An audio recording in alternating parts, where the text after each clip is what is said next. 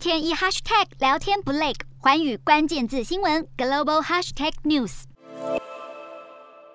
中国疫情扩散，情况严重的吉林省长春市更是直接宣布封城，九百万居民被限制出户。为了及时防堵疫情扩散，长春市除了封城，更启动全市三轮全员核酸检测。除了参与防疫工作的人员外，全市机关都实施居家办公。而除了民生基本所需的超商、药店，还有医疗机构，所有的企业也一律停业。学校停课，大众运输包括公车、地铁还有计程车也通通停运。严格的封闭式管理，每户家庭每两天只能一人外出采购必要的生活物资，其他人都必须要持有相关证件才能出入社区。而吉林市长王璐也因为疫情把控不当，在十二号被当局宣布免职，显示中国政府对于疫情不容许任何的失当。